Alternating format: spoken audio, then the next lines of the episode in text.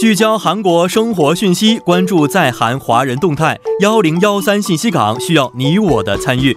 参与我们的节目，您可以发送短信至井号幺零幺三，每条短信会收取您五十韩元的通讯费用。如果您对收费啊是一脸嫌弃的话呢，也可以通过我们的微信公众号搜索 TBS 互动，关注之后即可发送消息，参与到我们的节目当中。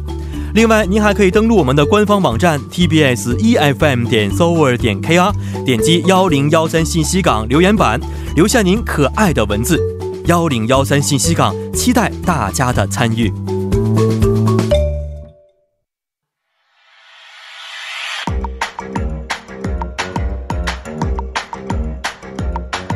世界之大，无奇不有，让我们聚焦全球沸点，共同倾听地球村的故事。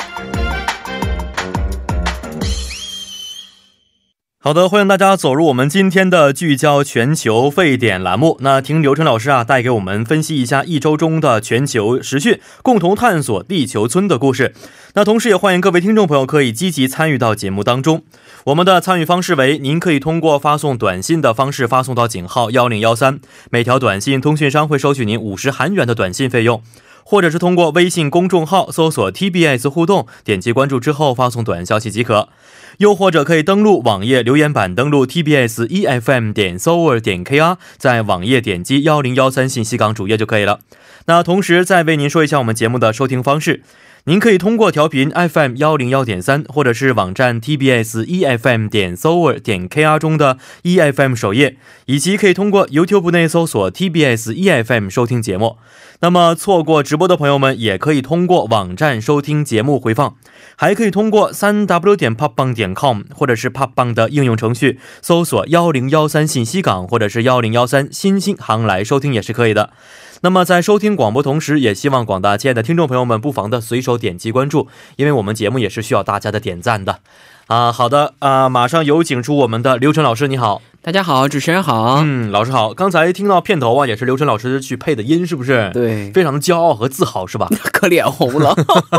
为什么脸红呢？当时好像录了不是不止一遍吧，我记得录了有三四遍左右。哎呀，没有那刘晨老么师关多键是对自啦己。要求太高了 啊！哎录一遍对觉得自己不满意，又录了连续录了两三遍，然后管我们对 PD 要钱是吧？听说是 没有没有， 没有吗，主要是我是开一个玩精笑益是精益嗯求精的人。精益求精啊！对，刚才听到这个成片之后，觉得嗯、呃这个比较满意吗？挺好听的啊，挺声好音多听有的声音多有魅力的。，是是，我觉得也是啊，一下让大家唤醒了要听下面节目的这种激情和欲望，希望是。是啊，一激灵感觉是啊、嗯好，来看一下今天要探讨的这个全球啊沸点的问题有哪些？第一个带给我们的是有关于气候的，是吧？对，嗯，前这最近呢，这个台风啊，一直是各大这个新闻呃网站啊也好，还是我们嗯这个口头常议的一个非常热点的一个时事了，没错相当于这个海贝斯台风确实是给，尤其是给日本带来了非常非常大的呃，可以说是损失吧啊。嗯嗯嗯所以说，可能有些朋友对这个海贝斯还不是特别清楚。那没错么今天给大家带来一个呃一个关于这个海贝斯台风而造成的一些损失的一个新闻。是的啊，嗯这个啊台风可能对于韩国以及中国的朋友来说，并不是十分的了解，因为没有完全的进入到这个中国韩国的领土范围之内，是吧？对，但日本呢，我们都知道是受到非常大的损失啊，首当其冲了。是能。不能给我们简单介绍一下这个海贝斯这次的什么降雨量的记录到底有什么样的一些情况呢？对，今天给大家带来的消息呢，就是一个海贝斯这场台风给日本带来刷新的一个记录。什么记录呢？是日本单日降雨量的记录。嗯，那么，日本经济新闻呢，十月十四号援引日本气象厅的数据称，神奈川县啊、箱根町十二日的降雨量达到了九百二十二点五毫米，创出日本国内的最高纪录。那么此前的最高纪录是在二零一一年的七月十九号，在高知县马路村观测的八百五十一点五毫米。那么从十二小时的降雨量来看呢，创出观测史上第一位的观测量是宫城县丸森町啊，是十三日凌晨一点半观测到的五百一十七点五毫米，还有一百二十多个地点。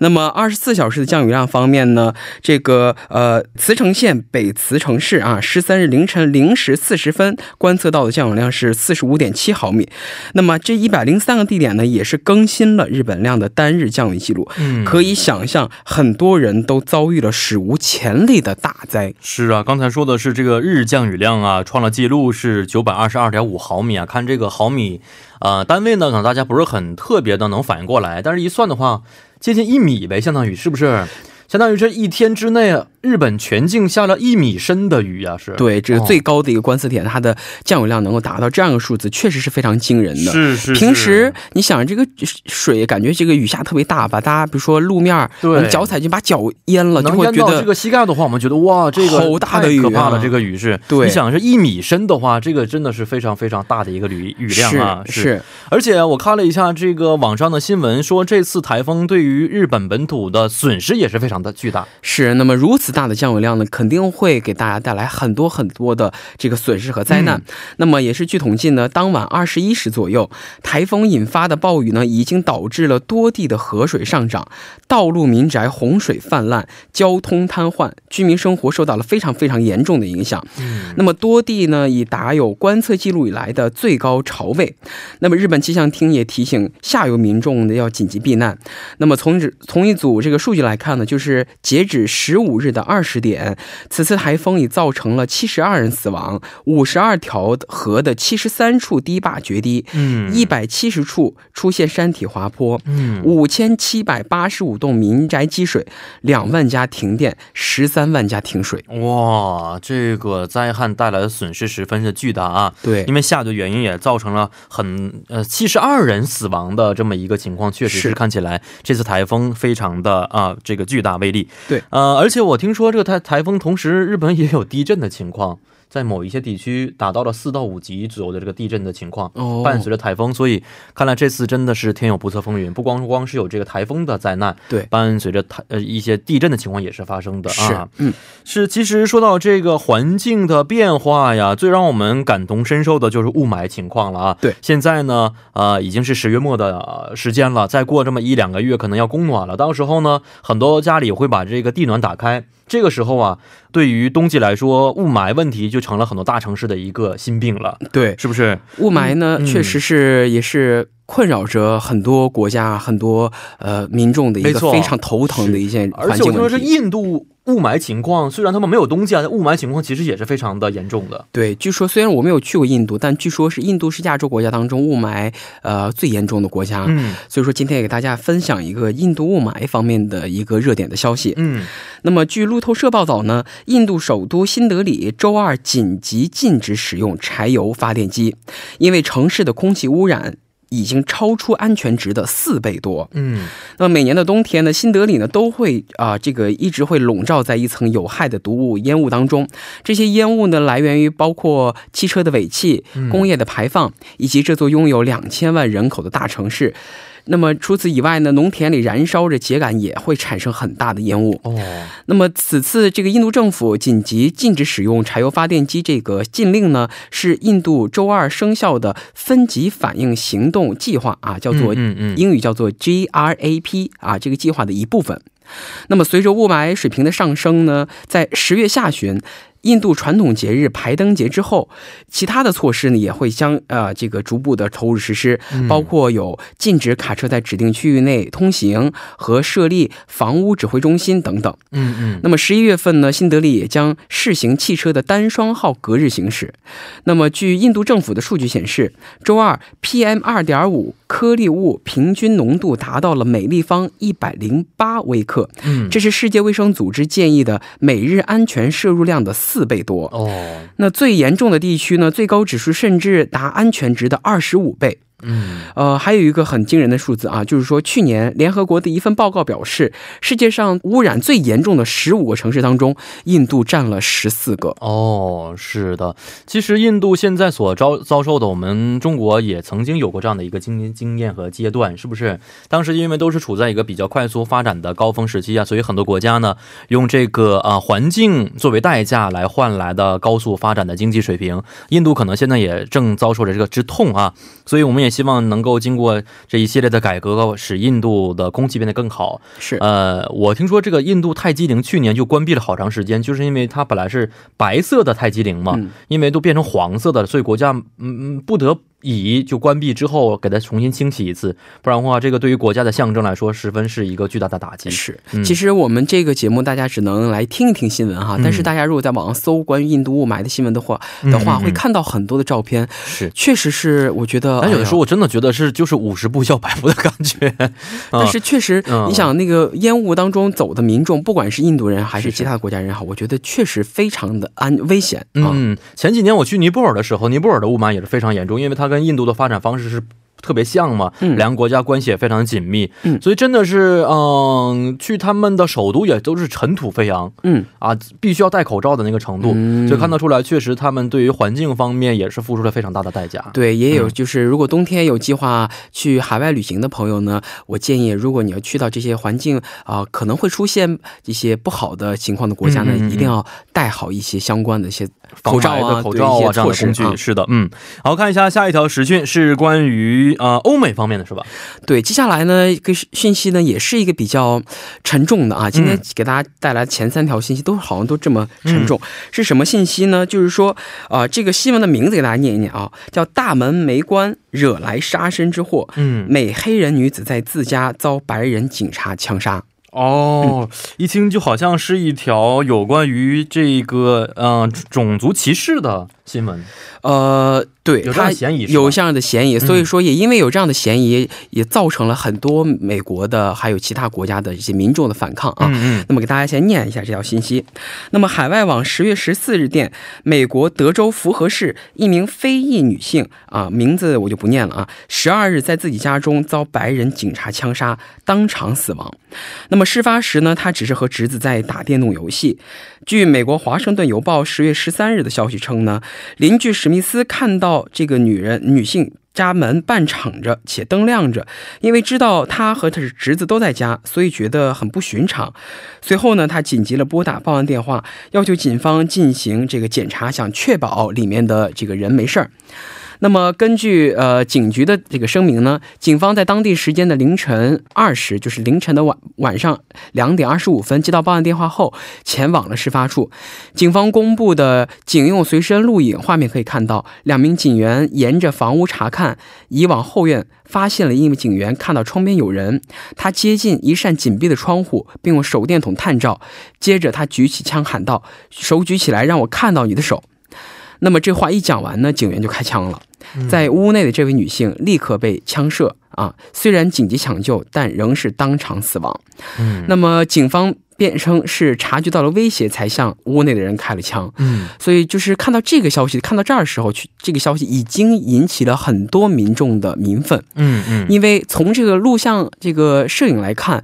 这个女性没当时没有显示出任何有威胁的，或者嗯说有这个威胁到警察或威胁到安全的一些举动，嗯嗯，直接就被这个警员给射伤了。嗯所以说，因此也有呃，很引发了很多民众，像咱们主播刚刚提到的，这是不是一个关于种族歧视的一个嗯举动呢？有这样的讨论在。是的，其实美国一直存在着黑人和白人之间的这样的一些不和谐的关系啊。对每年呢都会发生类似的一些新闻，说黑人呢因为无辜啊、被白人警察射杀的情况啊。是，那这个我们只是看到了一小部分的画面而已对，警方最后是怎么去处理的呢？让更让这个看到这个新闻的民众愤恨的，就是因为警察的一个处理方式啊。嗯这个视频当中的警员呢，并没有表明警察身份，警方呢也没有公布开枪警察的姓名，只是描述他为为白人男性，二零一八年四月入警，目前已被停职并展开调查。那么警方表示会根据录影画面及其他的证据交给法院决定是否起诉。那么，其实事实上，在本案发生之前呢，达拉斯和沃斯堡地区呢，执法人员与黑人居民之间的关系就已经受到了很大的压力。白人警察误杀非裔民众呢，其实这也不是第一次了。嗯据称，二零一八年的九月，达拉斯的一名白人女警呢，因走错公寓，将在自家中手无寸铁的非裔男子击毙。那么最近呢，陪审团裁决白人女警谋杀罪成立，判处她十年监禁。嗯，是的啊。其实有的时候啊，我们总会说啊，不要有任何的歧视存在，人人都是平等的，是不是？但是在日常生活当中，我们的内心当中还是多少会对于这样的那样的一些问题呢，存在着一种偏见。嗯、我觉得打破这种偏见的方式其实并不是非常的容易，但是起码大家应该做到对呃任何一个种族要有一种最平等的这个平等的观念才可以，是吧？是嗯，所以呃，刘晨来到韩国之后，有没有遭到一些比如说不公啊、歧视啊这样的情况呢？嗯，好像我原来还当时我没有概念哈。嗯哦，就是因为我刚来韩国的时候，嗯那时候在留学的过程当中也去打过工，嗯，那么刚开始没有觉得什么，后来我领领到第一个月工资之后才发现，嗯，就是我的那个工资跟其他就是跟我一块儿兼职的打工的朋友的那个工资数字是就是那不一个样的薪金小时那个薪金是不一样的。哦，当时我也没有概念，没有觉得好像是好像是领呃老板好像做了不应该做的事情哈、嗯哦我觉得好像是不是他觉得我做的事情比较少，或者说我们做的工作不一样呢？嗯后来会有这样的感觉啊，嗯是不是？其实因为啊、我是个外国人，嗯那么可能啊、觉得我好像不懂啊、嗯嗯就这样来进行一些小小的欺骗啊、嗯嗯有过这样的感受。嗯，是是是啊，但是毕竟大部分我觉得还是很友好的吧。嗯，是的，啊，所以现在刘晨这个工作也是非常不错的，啊，是不 是？嗯，对，很很好，很满意。啊，是吗？对，谁知道我们这个听众里面有没有我们同 事呢？好，看一下今天的下一条消息啊。刚才我们关注的是日本、印度还有美国啊这样的国家。那下一条消息是来自不同国家吗？对，接下来呢，我们把视线转到另一个亚洲国，呃，他们呃，不能说是亚洲国家啊，嗯亚欧大陆的一个国家，它叫嗯乌克兰。哦，那么切尔诺贝利事件，嗯我相信有一些，比如说比较关注这些什么，嗯，历史啊，政历史治啊，或对者说是国际关系、啊、国际大事件，或者说哎听说过一些，比如说什么都市传说啊，这些嗯嗯朋友可能会对这个地名不会陌生没。错，那大家都知道，切尔诺贝利这个地方呢，它曾经在苏联的统治时期爆发了一一场非常非常惨重的核爆炸、嗯核泄漏事件。是那么接下来给大家介绍信息呢，就是呃，消息的名叫做切尔诺贝利的钉子户。哦，其实当时一看到这个新闻一个名字的时候，我说，诶，这是不是一个有意思的一个新闻呢？嗯结果看到后来呢，确实也是一个比较让人伤心的一条新闻。嗯嗯嗯，那么是据英国媒体十月十五日的报道，加拿大的一位摄影师呢，他为了寻找更多有关切尔诺贝利事件的这场灾难的消息，对周边的城镇进行了走访，并利用利用相机记录下他所看到的一切。那么他看到的一切是什么呢？就是说，现在呢，约有三百人顶着警察的施压，这个施压的压力，依然拒绝离开这个曾经因为核泄漏、核爆炸事件而被强制驱散的这样一个地区。嗯，他们依然想在这里，他的自己的呃家乡走完自己的一生。这个新闻其实里面是有很多照片的，记录了很多里面正在这个地区还在生活的人，大部分都是老人。那么他们看起来也是很憔悴，嗯而且整个城镇的环境真的是跟废墟一样，哦看起来非常的触目惊心。嗯嗯嗯那么，确实，一九八六年的这场核灾难呢，导致了大规模的人群疏离。据说，当时从这里撤离的民众呢，达到了三十万人。嗯，没错，所以说，剩下这三百人确实是啊、啊，说钉子户，我觉得有一些嗯，一个词好像过于有可能会有一些讽刺的概是，念。但是实在我觉得是没有地方去了。对，嗯但是这里面这生活这三百个人，确实是让人感觉非常非常揪心的。嗯嗯，那么这个地区的辐射水平呢，被检测短期之内是处于安全的水平的。那么这个地区的农场报告称，这个地区的动物有些动物天生就是畸形，包括有八条八条腿的小马、无头的小牛，嗯甚至还有眼睛和土豆一样大的小猪。哦所以说，这个地方确实虽然说测定出来，好像这个核辐射能够好像是没有到达非常危险的水平，嗯是但是它依然还是出现了很多不好的事件。没错，那么，据官方的数据统计呢，这场灾难当中短期死亡的人数呢，虽然仅为三十一人，而后续死亡人数呢，估计是在四千到九万三千人之间。嗯对，嗯，刘晨看过这电影吗？啊，电视剧。我美只国的某一个电视台，这个拍了这个类似于纪录片形式的电视剧，但是呢，呃，俄罗斯政府一直说这是呃给他们黑化了一部嗯他们历史的这么一一部电视剧啊，但是在某些反方面还确实反映了当时呃这个核电站爆发的时候的一些惨状。是当时我看了一下，那么接近核电站的一些消防员，在短短的几个小时之内，完全皮肤溃烂啊，对嗯流血呃流脓，然后呢，啊、在七十二小时之后相继就去世了，确实很可怕的一件事件。对，嗯，但是过了这么多年了，我也看了一些纪录片，说现在草也长出来了，还有很多动物出没。嗯现在的情况到底是什么样的呢？其实这个事件啊，确实是一个非常非常惨重的事件，要从这个核爆炸核这个核泄漏、核爆嗯炸事件当中恢复起来，确实是非常非常需要很长的时间的。嗯，那么现在这场灾难呢，嗯。你说这个恢复了吧，确实很难说，因为嗯从最新的一些照片、纪录片来看呢，它还是宛若一个废墟一般的城镇。是，那么，因为它这个整体的这个目前的所测量出来的这个呃辐射的这个程度呢，嗯说是。没有到达非常安全、危险的一个程度，所以呢，二零一一年乌克兰呢向游客开放了切尔诺贝利核电站，嗯就说咱们游客也是可以去参观的，可以想象一下当年出现过这样一个惨淡的呃一个非常危险的事情。嗯，那么乌克兰，兰政府也表示，去年有近七点二二万人来访问了切尔诺贝利，高于二零一七年的五万人次。嗯，那么虽然隔离区内的辐射水平在短期之内已经被检测为安全水平，但还是存在一定的风险的。那么他们呃，乌克兰的政府也建议大家，只要跟随导游，那么在切尔诺贝利之行呢，受到的辐射呢不会高于一次洲际旅行或者牙科的 X 射线。嗯，嗯当，然，官方是这么说的，但是我还是觉得大家反正还是以自己尽的量不要安去，其实对是安全为主啊。因为对现在它虽然那个核电站现在被呃盖在了铅棺，我们叫用铅做的这么一个蒙皮，就是蒙这个类似于什么屋顶啊，嗯用铅去做的，嗯我们叫铅棺，像棺材一样。嗯但是听说如果把这铅棺打开的话，可能人如果进去的话，在几分钟之内就会受到强烈几百倍的这么几百万倍的这么核辐射而致死。所以呢，里边还是非常非常可怕的。嗯，而且这个里边的一些呃泄露的核原料应该怎么处理，现在没有一个定论在里边。是。所以这个地方真的是只是永久关闭吗？还是说等将来等到科技更加发展的时候，再用更加合理的方法去处理呢？啊、也没有一个很好的方法去解决。所以就这个地方还是，除非你是专家，还是少去为妙，是吧？对我还是觉得还是肯定会有一些很危险系数在的，嗯因为大家可能也不知道，这个切尔诺贝利的事件呢，是首例被国际核事件分级评表评为第七级事件的特大事故。嗯那么目前为止呢，第七级事件特大事故有两例，第二例呢就是大家所知道的，二零一一年三月十一号发生在日本福岛县的福岛第一核电站的爆炸，也叫嗯嗯三一三幺幺事件。嗯所以说这个呃非常惨重的事情呢，我觉得它的这个后遗症啊，它这个后期的影响肯定是会维持很长一段时间的。大家可能如果对这个核辐射它到底是产生过什么样的一个破坏，可能没有一个直观的印象的话，我给大家嗯说一个对比啊哈、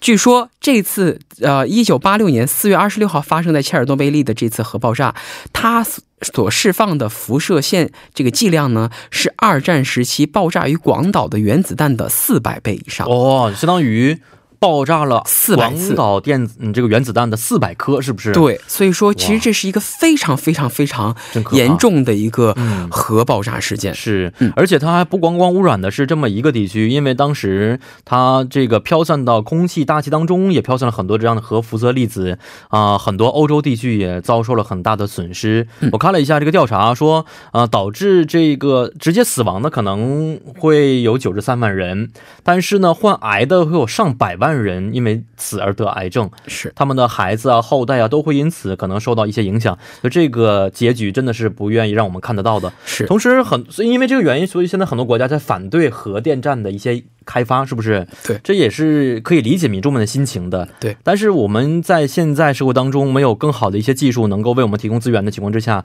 安全的这种的核电站，还是我觉得还是有必要去实行的。对，所以看完这条信息呢，就是其实就是有一个念想啊，一个心里话，就是说希望这个地区的这三百多名啊钉子户能够安度晚年。嗯，他们健康现在还好是吧？对，从照片上来看呢，他们还是健康上面没有很没有大什的么大问问题的。题，是可能也就是时间长，已经是身体在某一些方面已经适应了。嗯嗯，好，今天也是非常的感谢刘晨呐、咱们下一周再见。拜拜。嗯，再见。